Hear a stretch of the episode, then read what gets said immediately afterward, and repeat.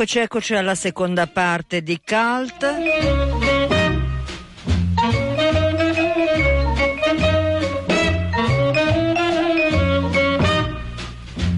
Ce ne andiamo a Volterra perché prende, ha preso il via la ventottesima edizione del Festival Volterra Teatro a cura di Car Blanche e con la direzione artistica di Armando Punzo. Festival si propone di fare del carcere e della città un solo grandissimo palcoscenico naturale, di unire luoghi, pratiche artistiche e persone in una sola grande opera d'arte. È dedicata alla ferita questo festival, del resto Volterra, eh, lo sapete, a primavera ha subito dei crolli, prima delle mura medievali, poi di uno sperone di roccia, insomma di ferita si può parlare sicuramente. E allora sentiamo Armando Punzo al microfono di Ira Rubini. Buongiorno, buongiorno Armando Punzo e bentornato a Radio Popolare. Buongiorno. Buongiorno. allora, siamo arrivati a Volterra Teatro 2014. Ce, ce, l'avete fatta, è il caso di dirlo, Armando, ad arrivare al 2014. La vostra è sempre una battaglia. Ma se, sì, sì, sì, sempre. Penso che il teatro in genere, ma insomma sì. la nostra in particolare. Eh, eh, ecco, per cui già di questo noi ci rallegriamo insieme a voi. Avete cominciato ieri e proseguite fino al 27 luglio con Volterra Teatro 2014. Ripeto, siamo alla ventottesima edizione, no? Del festival, sì. Ecco, del ci festival. avviciniamo ai 30. Ecco, per cui eh, cominciamo a raccontare quali sono le novità, diciamo così, le cose eh, nuove che presentate al pubblico. Ma, c'è un, un, momento anche quest'anno importante del festival è eh, il fatto che si svolge eh, nella città di Volterra ma anche all'interno del carcere e nel carcere abbiamo diversi artisti, insomma, da Mario Perrotta, la Michela Lucenti, Alessandro Bernardeschi e Mauro Paccagnella, Sacchi di Sabbia, eh, la compagnia Rodisio, le Ariette.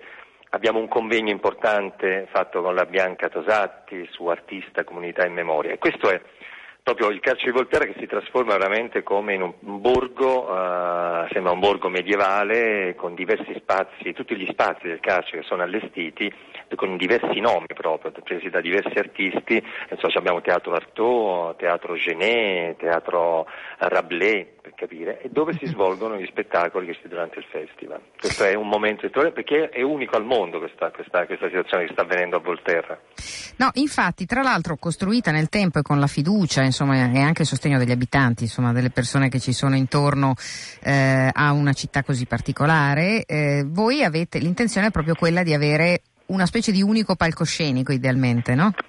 Ma credo che, insomma, vi devo dire, ma anche il mandato, vogliamo parlare di cose costituzionali, sì. insomma, di quello che la legge ci dice, non è che stiamo forzando la mano, stiamo facendo cose che sono contro la legge o quello che comunque è ragionevole anche, stiamo attuando quello che è un dettame, quello di aprire le comunità all'esterno, cioè la comunità carceraria aprirla verso l'esterno, cioè che l'esterno comunichi con l'interno del carcere proprio in questa direzione, no? di una crescita veramente eh, comune. Di questi, di questi, mondi, non separarli, non eh, ulteriormente come purtroppo diciamo, sta anche accadendo in molti istituti penali in, eh, in Italia. No? Sì, eh, quello, quello, sicuramente è un punto di partenza su cui voi vi siete mossi con grande anticipo, no? cioè, certo. per cui con, anche con molta visionarietà nel senso migliore del termine. Dicevamo palcoscenico carcere e palcoscenico città, magari poi ci soffermeremo su qualcuno degli appuntamenti dei prossimi giorni. Intanto ti chiedo com'è andato Santo Genè.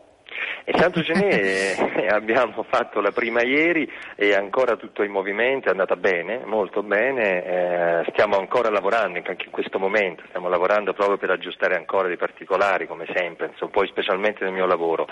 E Santo Genè bisogna pensare che io l'ho immaginato veramente come l'alchimista, Genè alchimista, quello che veramente trasforma la materia vile in oro.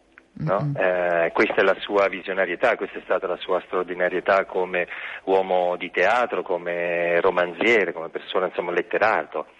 E, e noi abbiamo applicato questo suo, questo suo, modo di essere al, al nostro lavoro, no? abbiamo cercato proprio di metterlo in risalto. Mi sembra che questo il pubblico lo legge, lo, lo capisce, altrimenti Genier sarebbe anche un personaggio, una, un drammaturgo si potrebbe dire superato, noi invece abbiamo tolto tutti quelli che sono riferimenti di attualità, di, di, di vita, insomma, che sarebbero veramente inattuali adesso e abbiamo dato l'accento proprio alla sua visionarietà, la sua mm. capacità d'alchimista di trasformare la materia vile in oro.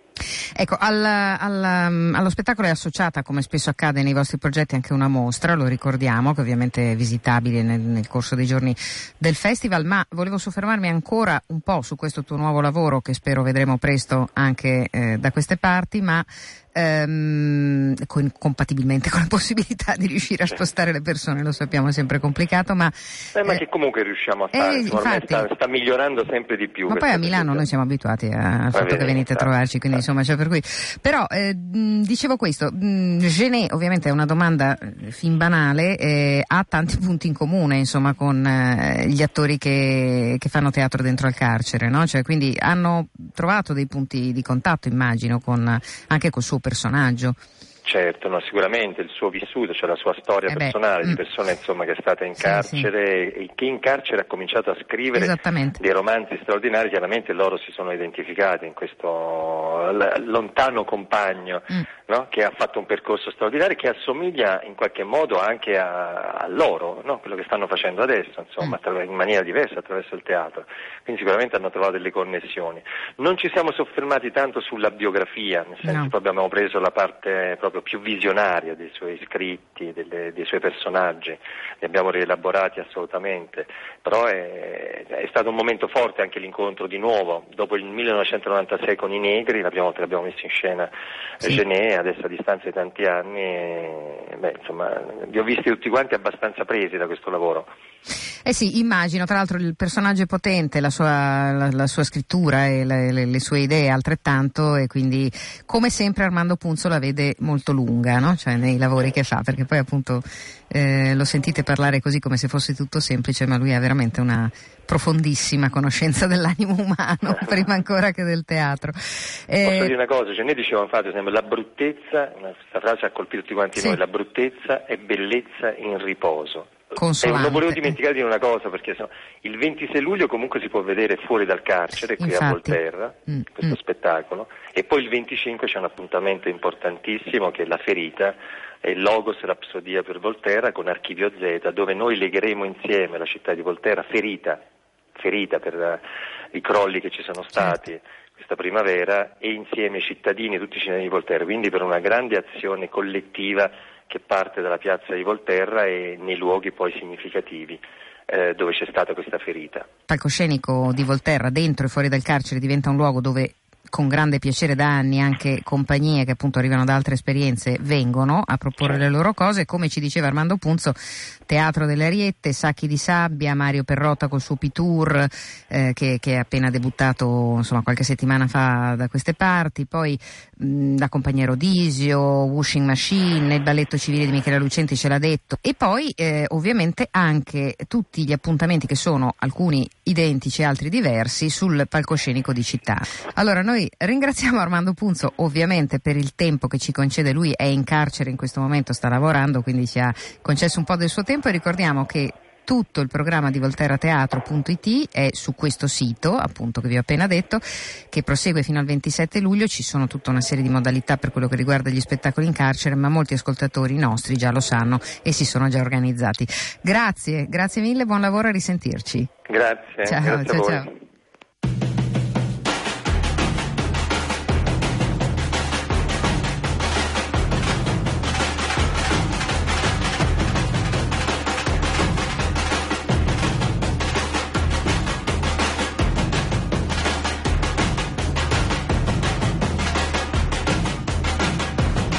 Per gli appassionati di Pompei, di storia, Devo dire che sul sito di Repubblica sono, in, in, eh, sono, pubblicati ed è quindi possibile vedere dei filmati dell'Istituto Luce degli anni 30 che sono veramente bellissimi.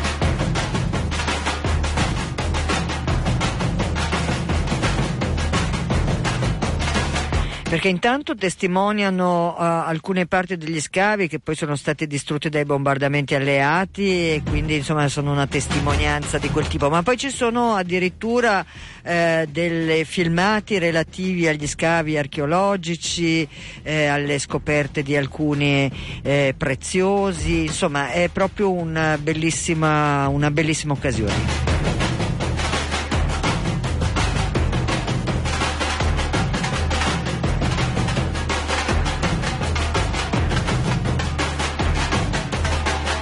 Invece noi ce ne andiamo a Chiaravalle tra qualche secondo.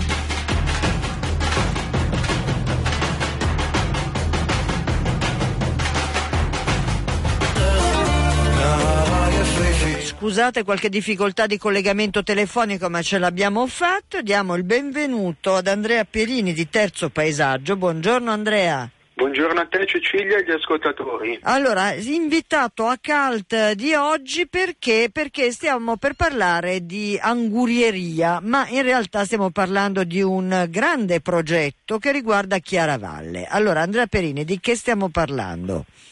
Allora, intanto il contesto. Chiaravalle è una periferia milanese non marginale, direi. Abbiamo l'abbazia di Chiaravalle e il suo Coevo Mulino che è un posto straordinario che molti milanesi conoscono.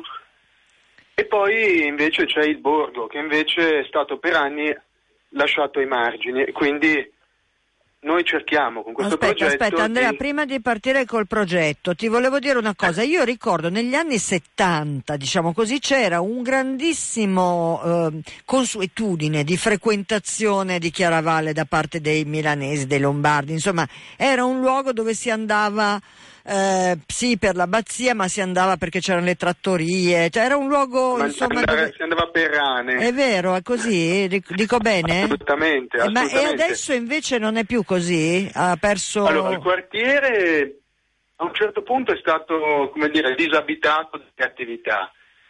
Nel senso che c'era questa ferrovia che mh, diciamo ostruiva questo rapporto tra l'abbazia e il quartiere. C'era questa mh, mm, bettabbia con acque putride e quindi era un posto dove a un certo punto non era bello andare. Ora l'arrivo del depuratore e la dismissione della ferrovia ci regala uno straordinario scenario perché questa mm, camminata che si può fare sulla ferrovia e ci regala una veduta dell'abbazia davvero eh, bella e affascinante perché c'è una, mm, visione della, del cimitero abbaziale che abbiamo solo da quel punto. Ah, fantastico, certo. Quindi è una passeggiata, una gita fuori porta in città a 5 minuti da Porta Romana che si può in qualche modo riconquistare. Ecco, L'anguriere sì, appunto esatto. Ti avevo interrotto. Il corrispettivo dell'andar, dell'andar terrane. Sì, cioè? Allora, di fatto, eh, per dare a questo borgo una piazza temporanea, seppur temporanea, ma eh, a disposizione di tutti, perché non, non, il quartiere non è dotato di una piazza eh, pubblica, c'è una, come dire, una, un'arci, c'è l'oratorio, ma non c'è uno spazio pubblico neutro, non sì, connotato. Sì. Allora, per dare agli abitanti, al quartiere, una piazza temporanea, abbiamo inventato questo chiosco per, per le angurie, che in realtà è un giardino autocostruito, condiviso, ehm, che è un'azione di un, di un bando carico sul nuovo pubblico. Senti, eh, sì.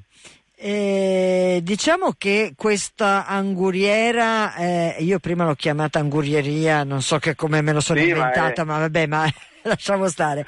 Eh, dicevo che questa anguriera comunque è come dire, la punta dell'iceberg di un progetto che va, in, va, avanti da più di un anno e che vede il esatto. coinvolgimento, eh, oltre che della Fondazione Cariplo, però del Comune di Milano, ma del Politecnico di Milano, del, de, esatto. del, insomma una sede, serie di, eh, di mh, entità che contribuiscono a questo progetto, perché è un progetto che vede appunto nell'anguriera come dire, lo sbocco estivo del 2014, ma ha, ha delle radici molto più complesse, insomma.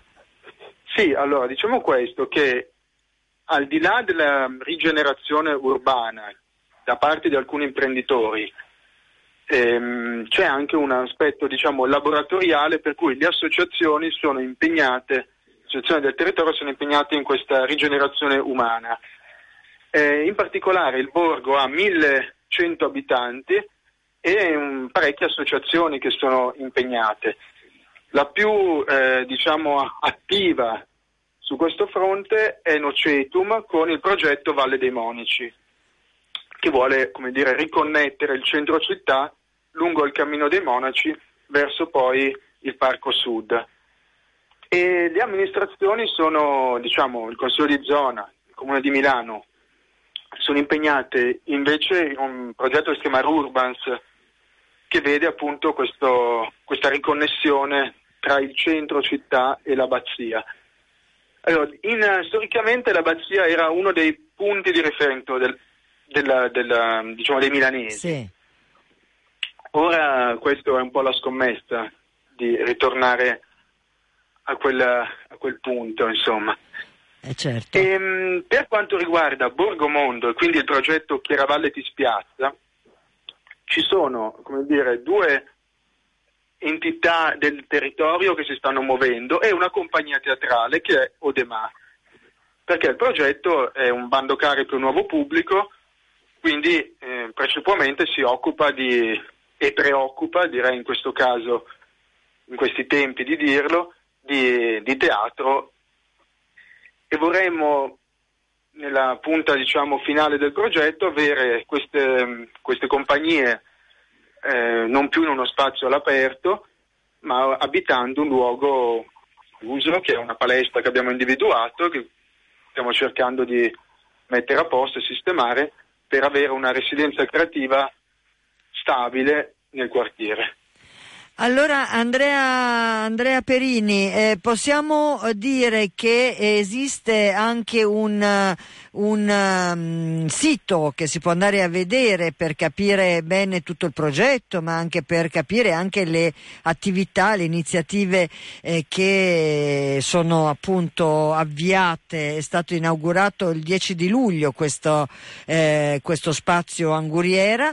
Eh, c'è un sito che dice chiaravallesostenibile.it esatto. e quindi è un buon modo per capire co- cosa succede. Ricordiamo che per raggiungere Chiaravalle eh, c'è una pista ciclabile, quindi che da Porta Romana arriva lì in campagna, eh, c'è però anche il bus 77, la metropolitana linea 3, quindi insomma è un posto servito e che si può raggiungere comodamente, insomma. Parla, parlo sì, da Milano, sì. naturalmente poi dalle altre zone è altrettanto. C'è un, blocco, c'è un, blocco, psicologico, in realtà è molto vicino alla città. Eh, certo, certo. Senti. C'è un'ultima cosa, sì.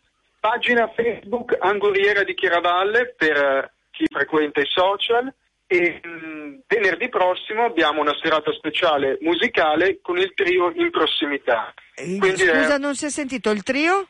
In prossimità, mm. che ci regala un uh, progetto di improvvisazione.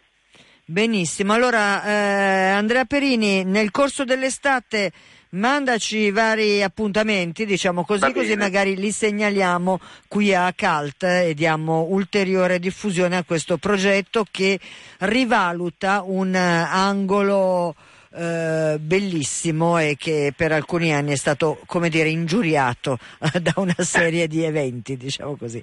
Allora, grazie Andrea Perini eh, di Terzo Paesaggio per essere stato con noi e buon lavoro. Grazie Cecilia, a te buon lavoro.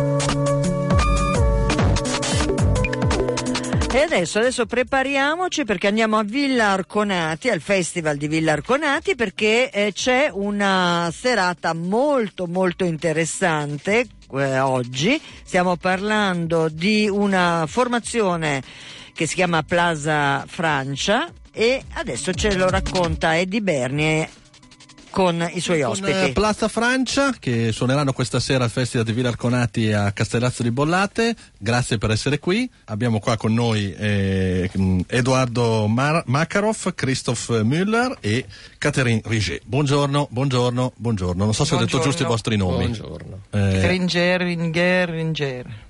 ok, eh, okay. Eh, Müller, Müller, Müller. Müller. M- Makarov, Makarov, Makarov. ok, va bene. Io sono Makarov. okay. Argentino, tipico argentino. esatto. allora, eh, con me Ira Rubini che mi aiuta nella traduzione e non solo, grazie Ira perché non me la sarei mai cavata da solo. Sono usciti con il loro primo album che è proprio nei negozi in questi giorni, suoneranno questa sera appunto al Festival Villa Arconati.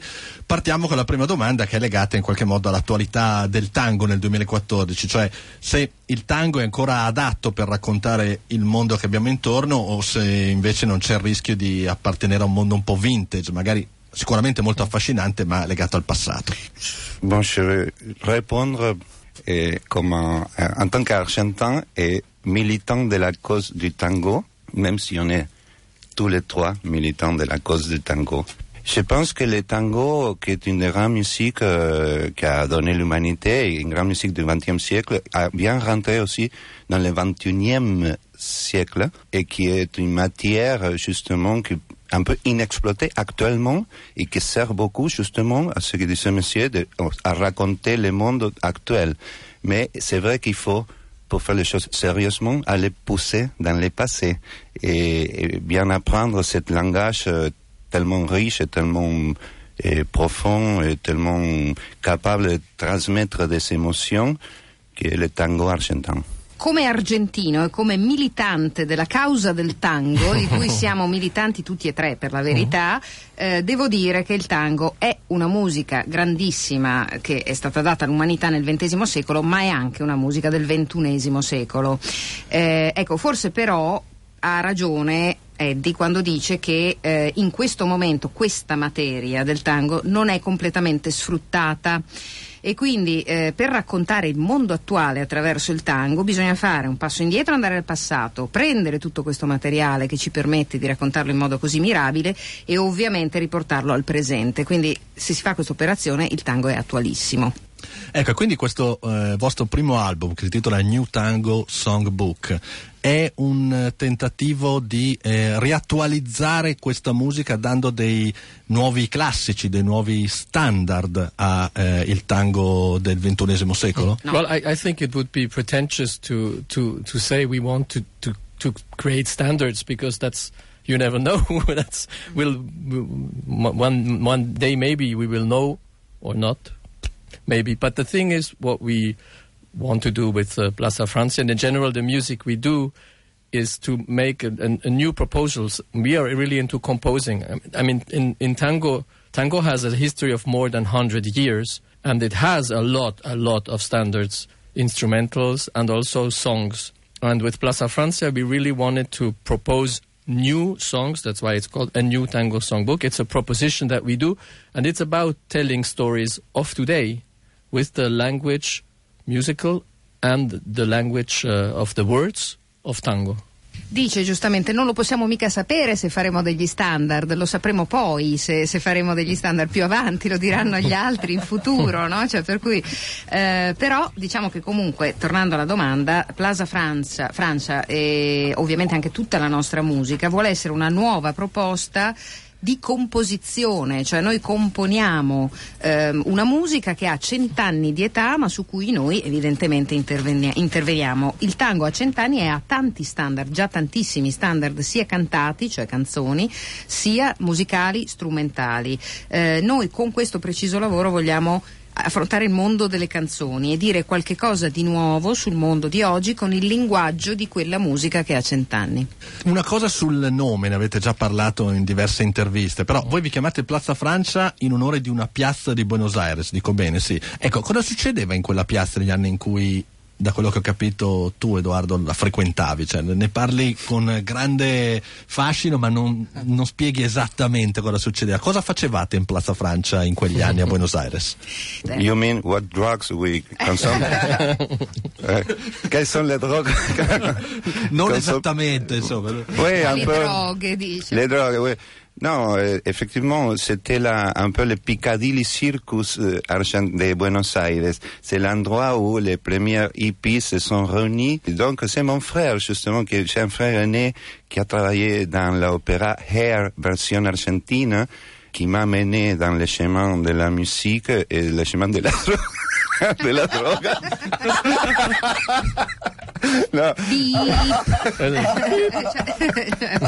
Et- et- non, mais et c'est lui qui a eu l'idée de, de- de- du nom Plaza Francia, mais le nom fait référence aussi à la production française et à notre chère et extraordinaire chanteuse Catherine Ranger, comme on dit en, en français, je dirais Ringer pour le reste de la planète.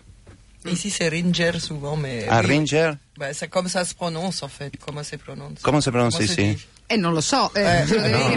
Ah, pronuncia? Ringer. Ringer. Ringer. Ringer. Diremmo Ringer, perché sembra Ringer, tedesco. suona. Sì. Ringer. Ma suona tedesco, Sì. Ringer. C'est Ringer. Ring, Ringer. No, Qu'est-ce que vous Ringer, préférez?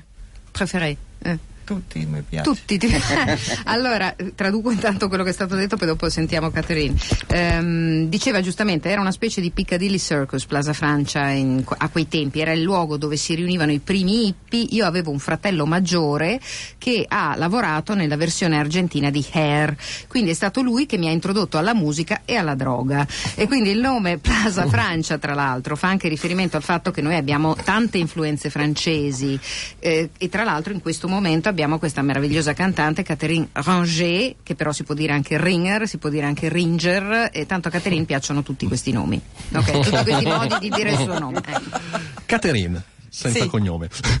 Ehm, la tua storia musicale eh, appartiene più al rock, almeno dal punto di vista storico in Francia. Avevi già una passione per il tango? È nata conoscendo loro? Come ti sei avvicinata a una musica che eh, apparentemente è un po' lontano da- dalla tua storia musicale, insomma? Wh- What I can say is that uh, I've been singing some rock, some pop, but also some other kind of music because my heart belongs not only to daddy but uh, to many kind of musics and so tango was one of the music I was listening and uh, my heart was into so when they asked me to, to sing songs about tango, I said, "Oh yeah, good idea." That's it. Dice sì, io ho cantato rock, ho cantato pop, ma ho anche cantato altre musiche perché il mio cuore non appartiene solo a Daddy, come diceva My Heart Belongs to Daddy, non so se te lo ricordi, la canzone di Bette Davis, Sì. eh, no? Cioè, per cui non è dal cinema, Eh, ma a molte altre musiche, no? cioè, quindi eh, il tango era una delle musiche che io ascoltavo e l'ascoltavo col cuore, cioè che mi catturava il cuore, quindi quando mi hanno detto perché non canti delle canzoni di tango, ho detto sì, che buona idea. Ecco, invece parliamo dello spettacolo dal vivo. Come è organizzato lo show e poi se eh, la gente che viene a vedervi può anche ballare e poi se a voi piace ballare il tango, perché come è noto il tango è musica mh, da ballare in coppia, insomma, è un- tutta passione, quindi volevo sapere se anche voi, magari non sul palco perché suonate, ma per i fatti vostri ballate il tango. Well, it happens that people are dancing tango during our shows, of course, when there is space or when there are people who really are into it. There are also people dancing just like that. They're not dancing tango because we are not doing traditional tango at all. So our our our tango is a mixture with now with Plaza Francia with pop rock rhythms with uh, soul rhythm. So it's a different, it's song. So it's not constructed like dance music, but uh, still it's very rhythmical, of course. And uh, and uh, we also go sometimes during the live show. The, the live show is a bit different from the record. The record is very homogenous. It's very produced. Um, it's uh, very acoustic also. And the, the the live set is maybe a bit more electric and electronic also. We we do basically we go from very acoustic, electric, and also some electronic, almost you know dance tracks because it's also our background. So we're trying to take the audience a little bit on a on a trip through our musical universe. So you can, you know, people can dance. They can dance uh, tango, but it's also songs. So it's sometimes people just listen very carefully to the music. And do you dance? You three? Just, uh, me, just you mean the three together? Why not? Well, maybe there is there is a male then male It tango takes it dancing. takes it takes three to tango. Capita ovviamente che il pubblico balli, che balli il tango durante i concerti, ma anche che, che- che balli e basta, cioè che balli altre cose, perché noi non facciamo ovviamente, come ben sapete, il tango tradizionale, cioè il pop, il rock, il soul sono anche generi che noi mettiamo nella nostra musica, quindi, e quindi eh, diciamo che anche se si tratta soprattutto di canzoni, evidentemente si tratta sempre di musica che può essere ballata. Diciamo che il nostro live show è un po' diverso dal disco, perché il disco è molto omogeneo, è molto eh, prodotto, è come dire mh, acustico anche spesso, mentre invece il live è spesso elettrico, elettronico ehm, e eh, tra l'altro appunto si passa da musiche tradizionali attraverso tantissimi altri linguaggi.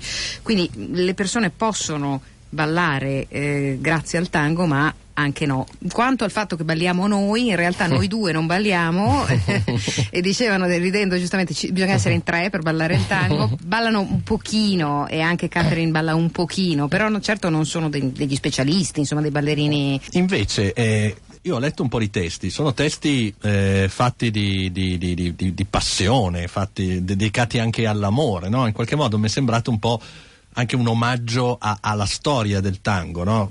Questi testi molto appassionati. Ma volevo capire, eh, sono anche sofferenze d'amore che raccontate, cioè sono cose che raccontate anche della vostra vita o eh, l'ispirazione nasce proprio come omaggio al tango? E poi volevo un po' capire come nasce una vostra come sono nate le canzoni insomma anche del progetto Plaza Francia pas seulement le texte, mais quelque part tout ce qu'on fait avec euh, notre carrière ancienne aussi, et avec, et avec Christophe, et moi particulièrement, même avant, c'est, c'est est un hommage au tango. Et je dirais pas que, euh, mais je pense aussi c'est euh, pour Plaza Francia, il y a des textes d'amour, c'est aussi un peu un hommage à la femme, parce qu'on a pensé euh, toujours à, la chanteuse, et donc ce sont quelques-uns écrits en féminin, et puis il y a des histoires variées. C'est pas, on pousse toujours quand on écrit dans des, des choses qu'on on ressent nous-mêmes. Je ne veux pas aller plus loin pour ne pas dévoiler exactement l'intimité des, des, des, des- disons, des créateurs de paroles. mais, mais sinon, il y a des histoires. Chaque, chaque, chaque chanson, la première qui s'appelle La mano encima, est une histoire euh, de la femme frappée. Donc, euh, ça, ça fait une sorte même de contraposition à ce qui était les machismes dans les textes tango. Ça va en contradiction avec ça. La dernière qui s'appelle L'avion est une femme qui rate l'avion et donc elle, a, elle est très angoissée. Elle transforme cette désespération et cette angoisse en choix d'être complètement libre dans l'avion. Son amour qui part, elle se retrouve dans, seule dans une nouvelle ville, dans une nouvelle vie. Diciamo, soprattutto per i testi, eh, per quello che riguarda il lavoro che abbiamo fatto con Christophe in passato, per quello che ho fatto anche io prima, si tratta quasi sempre di omaggi al tango. Per Plaza Francia il discorso è un po' diverso, nel senso che soprattutto in molte canzoni d'amore abbiamo voluto tener conto della figura della donna pensando soprattutto alla cantante che lavorava con noi, Catherine. Eh, quindi sono scritti al femminile innanzitutto i testi di questo lavoro ehm, e eh, raccontano diverse storie ehm, che naturalmente ci interessava raccontare da un punto di vista ehm, anche un pochino, talvolta autobiografico, ma non posso svelare troppo perché non posso svelare l'intimità dei parolieri o del paroliere in questo caso. Però faccio qualche esempio, cioè eh, La mano in Sina, per esempio, che è la prima canzone, eh, racconta di una donna picchiata eh, e, e il suo punto di vista, quindi va contro il macismo consueto classico del tango, no? dove invece l'uomo forte che appunto un po' bistratta la donna. E eh, invece l'Avion, che è un altro, un altro pezzo, l'ultimo, parla invece di una donna molto angosciata perché si perde, scusate, il, ehm, l'aereo che doveva portarla insomma eh, verso il, il suo amore, invece poi scopre che c'è una vita da sola, più bella, più libera, eh, e forse migliore e che quindi quell'accadimento non era poi del tutto sbagliato, no? cioè, quindi ci sono, ecco, sono storie un po' diverse forse da quelle che sono state raccontate prima. Ultima domanda ed è riferita alla voce di Catherine che si sposa benissimo con il suono del tango. Grazie. Eh, prego, ma volevo capire, eh, tu hai avuto una eh, vita abbastanza vissuta, mi viene da dire, no? hai fatto tante cose nella vita. Ecco, quanto è importante aver vissuto tanta vita per cantare il tango? Forse sì, l'esperienza del- della vita, quando tu, tu- tu puoi cantare le, le emozioni, le, le passioni, è una buona cosa. Non bisogna tradurre. Bisogna no? tradurre eh, eh, perché Catherine parla. eh, tra l'altro, io volevo chiedere qualcosa a Catherine. Cioè, l- lei mi ha detto prima che ha una famiglia molto complicata, Oh. mista, molto mista. Questo importa, credo, nella Ah. sua percezione dell'arte. Sì, Eh. vero. E ci dice qualcosa della sua famiglia? Mi ha detto Polonia, Germania, Francia. eh. sì, sono una mista, una salata mista de- dell'Europa. Eh. E questo è bene o male per lei? Bene, bene. Eh, viva l'Europa, va. Diciamo così. Grazie a Plaza Francia, ci vediamo questa sera a Villa Arconati e buon ascolto e buon divertimento ovviamente. Grazie davvero. Grazie a lei. No, ciao.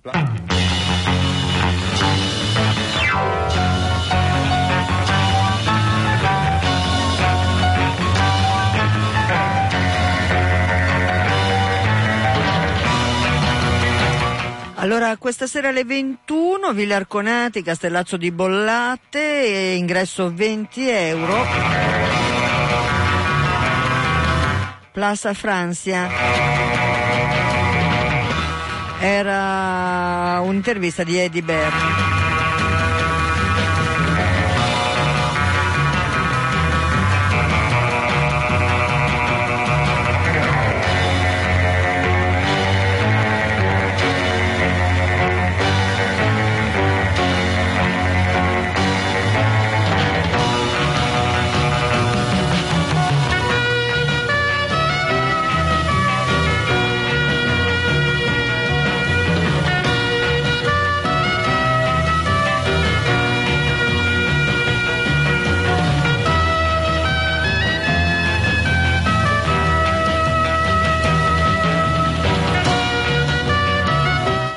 Ed eccoci con l'ultimo servizio di CALT di oggi, Tiziana Ricci. Buongiorno Tiziana.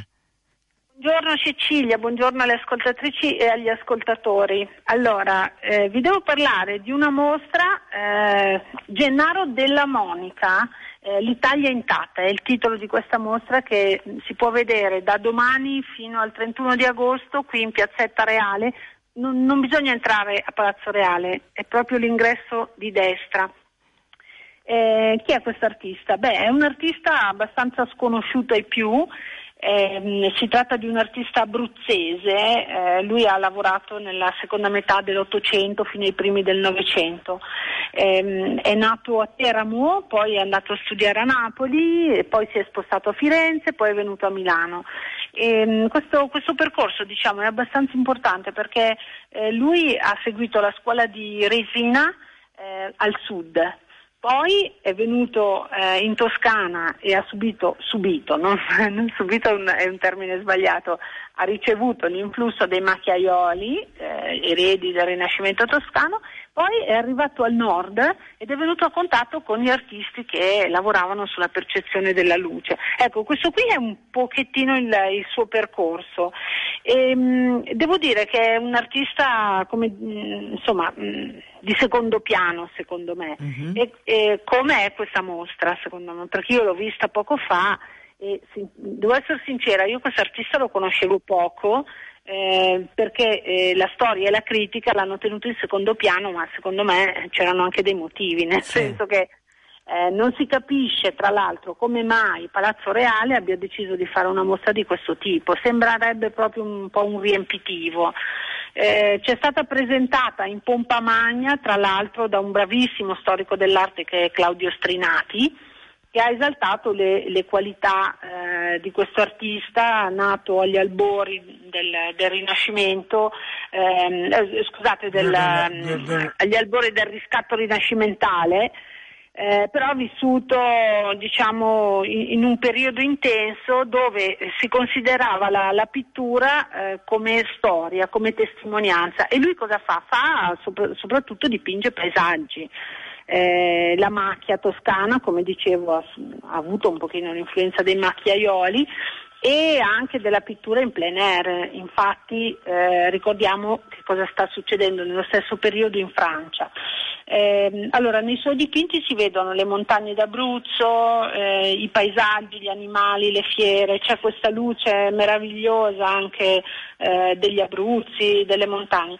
Allora, eh, però sono piccoli dipinti di piccolo formato, ehm, prepar- presentati ma nemmeno come una quadreria, perché la quadreria è bella, cioè non è su un'unica linea, ci sono eh, varie linee e i quadri sono fitti. E questi qui sono piccoli quadretti, eh, tra l'altro era presente Daverio e credo di aver intuito come mai eh, si è fatta una mostra di questo tipo, perché sappiamo che Daverio è un personaggio, ha i suoi agganci, eccetera e Daverio ha detto mh, mm, che questi quadri sono importanti perché sono comunque una testimonianza di quello che è stato il paesaggio italiano nella seconda parte dell'Ottocento.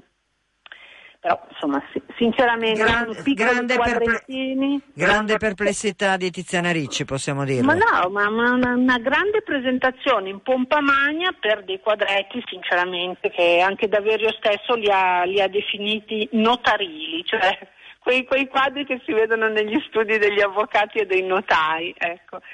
Eh, che dire Cecilia, eh, mi sembra proprio così una, una, mostra che è stata pensata per riempire uno spazio, tra l'altro non era nemmeno nel programma espositivo delle mostre, non lo so, sono molto perplessa, eh, tra l'altro la, la, cosa che mi sembra, che mi ha lasciato stupita è che è organizzata dal Comune di Milano insieme al Comune di Teramo, insieme al Comune di Napoli perché poi si sposterà al Castel del Lobo, sì. dovrebbe almeno, sì. dalla Regione Abruzzo, dall'Ente Parco Nazionale Gran Sasso dei Monti eh, della Laga, è curata da Filippo Daverio, da Paola Di Felice, da Cosimo Savastano e appunto da Claudio Strinati però eh, il risultato insomma, mi sembra un, po' deludente. Insomma, questo Gennaro della Monica non ti ha convinto per nulla, in sostanza. No, non mi ha convinto assolutamente. Senti... So, se voi volete venire a vedervelo e fare con mano eh, la proposta, e, mh, l'allestimento è, come dicevo, so, la mostra, il percorso è di una noia mortale, perché sarà anche vero che testimonia l'Italia e il paesaggio dell'epoca, però dopo che ne hai visti dieci, eh, basta. Certo. Senti, cioè, mi sembra veramente... Tiziana, no, invece, invece qui eh. perché stanno, già, servono i preparativi per Takashi Murakami che verrà presentata domani eh, la mostra in sala dei Rapidi e c'è qui l'artista, per cui insomma, adesso noi tenteremo di, di, di intervistarlo certo. e poi di raccontarvi che tipo di lavori e di opere verranno presentate qui. Quindi, Sappiamo insomma... che lui è un bravissimo artista giapponese che ha anche una posizione di, di contestazione rispetto al governo giapponese come si è comportato dopo la vicenda del terremoto e dello tsunami e per come ha gestito le cose. E quindi Fukushima come questione, quello, a quello ti riferisci? Tiziana, eh, pronto, scusa, sì, scusa. Anch'io sento che ogni tanto vai e vieni, ti riferisci alla questione de, di Fukushima o no, no? Le posizioni di quest'artista dicevi? Sì. Ah, sì, ha una posizione critica nei confronti del governo giapponese per come ha gestito la, la, insomma, la vicenda del, eh, del terremoto, del dopo quello che è successo a Fukushima. Ah, ok, ok, scusa, non avevo capito questo. Bene, Tiziana, allora con, eh, come dire, con la voce un po' triste che ti contraddistingue sì, quando sì, c'è sì, qualcosa che non ti piace, eh, noi ti ringraziamo comunque per essere stata a CALT e diamo appuntamento, come sempre, ai nostri ascoltatori alla prossima, domani, che probabilmente allora, è domani. Allora. grazie Tiziana Ricci, buona, buona giornata, grazie.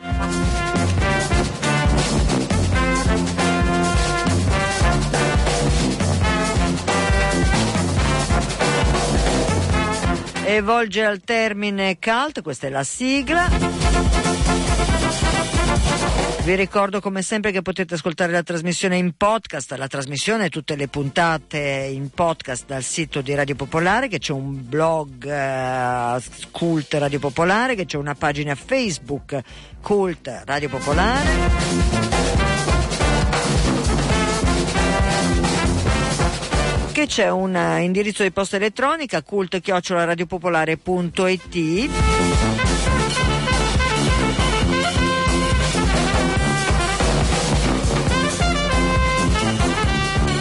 La trasmissione torna domani alle 13.